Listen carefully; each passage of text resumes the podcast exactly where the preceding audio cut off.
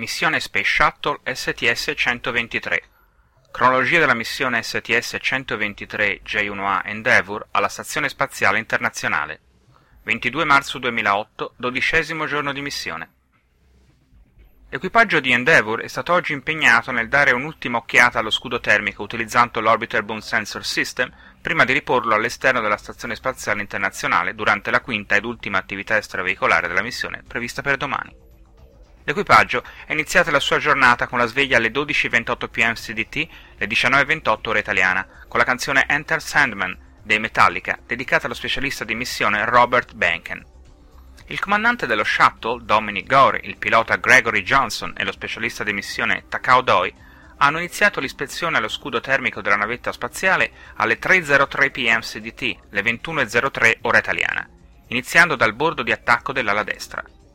Dopo aver fatto una pausa per il pranzo, hanno proseguito dopo le 6:30 pm CDT, le 0:30 ora italiana di sabato, con il muso dello shuttle e poi con il bordo di attacco dell'ala sinistra. Per l'ispezione è stata utilizzata la speciale prolunga del braccio robotico della navetta chiamata Orbiter Boom Sensor System, dotata di sensori e laser. I dati ottenuti da questa ispezione sono poi stati trasmessi alle squadre di terra che le esamineranno minuziosamente prima di considerare lo scudo termico della navetta sicuro per la fase di rientro in atmosfera. Questa seconda ispezione, la prima viene eseguita il giorno successivo al lancio, di solito viene effettuata quando lo shuttle si è già sganciato dalla ISS, ma questa volta, visto che l'OBSS verrà riposto sulla stazione durante la quinta e ultima EVA della missione, l'ispezione finale è stata anticipata. L'OBSS sarà riposto sulla ISS in preparazione del volo della navetta Discovery previsto a maggio a causa delle dimensioni del laboratorio giapponese pressurizzato Kibo che trasporterà. Una volta che Discovery avrà installato il modulo Kibo alla stazione, gli astronauti riprenderanno l'OBSS lasciato da Endeavour e lo riporteranno sulla Terra dopo aver eseguito l'ispezione al loro scudo termico.